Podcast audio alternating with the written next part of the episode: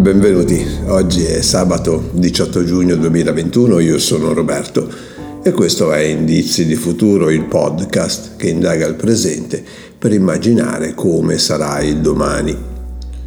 Ogni mattina alcune notizie apparse sui principali quotidiani si trasformano in una scintilla che accende un faro sul divenire della nostra società. Fedor Mikhailovich Dostoevsky ha scritto frasi che hanno segnato l'esistenza di ognuno di noi.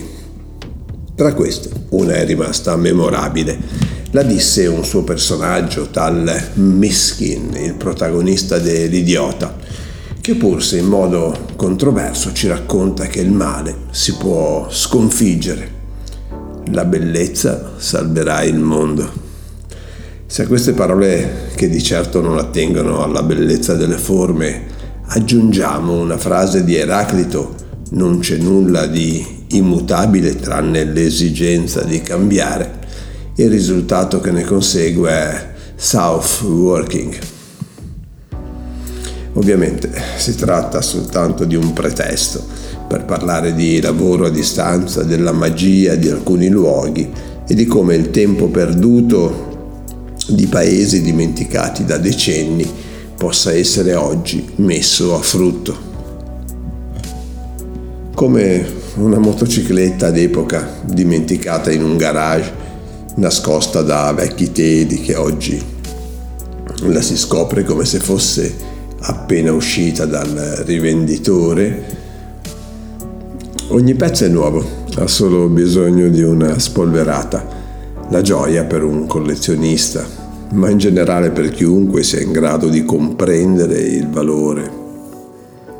Così alcuni vecchi paesi abbandonati dai più e tenuti in vita da pochi si presentano ai nostri occhi oggi. Ci sono delle terre che sono state dimenticate a causa principalmente del lavoro, ma anche dal desiderio delle persone, spesso le più giovani, di voler stare al centro di quello che accade nel mondo. Pensate alla differenza tra le opportunità di lavoro, di divertimento che offre Milano e poi proprio subito dopo pensate ad esempio a Petraglia Sottana, un incantevole paesino situato nel territorio delle Madonie, nell'omonimo parco, uno di quei luoghi dove la natura è incontaminata e il centro abitato profuma di storia, di edifici medievali, di vita a misura d'uomo. E con il 5G e con la fibra potrebbe essere un gran bel posto dove lavorare.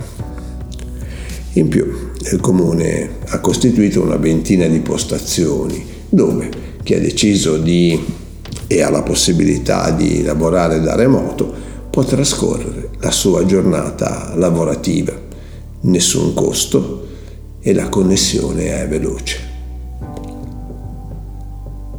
Si tratta del secondo presidio della zona, anche a Castelbuono hanno organizzato una struttura simile.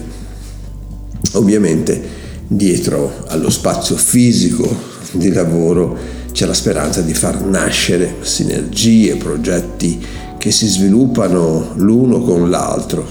Insomma, di questi tempi un buon collegamento alla rete un po' di fantasia possono veramente fare grandi cose e se la Silicon Valley è nata nei garage delle case di chi abitava quei luoghi, beh, perché non partire da un coworking comunale nella natura incontaminata che sovrasta la città di Palermo? Nei prossimi mesi e nei prossimi anni probabilmente progetti come questi fioriranno in molti luoghi o se prima le località si preoccupavano di cercare turisti disposti a trascorrere sulle loro terre le vacanze, ora i luoghi più belli d'Italia, ma anche i più capaci di offrire servizi, si contenderanno coloro che lavorando da remoto saranno in grado di vivere dove più gli piace e perché no, cambiare abitazione magari anche piuttosto di frequente. A domani.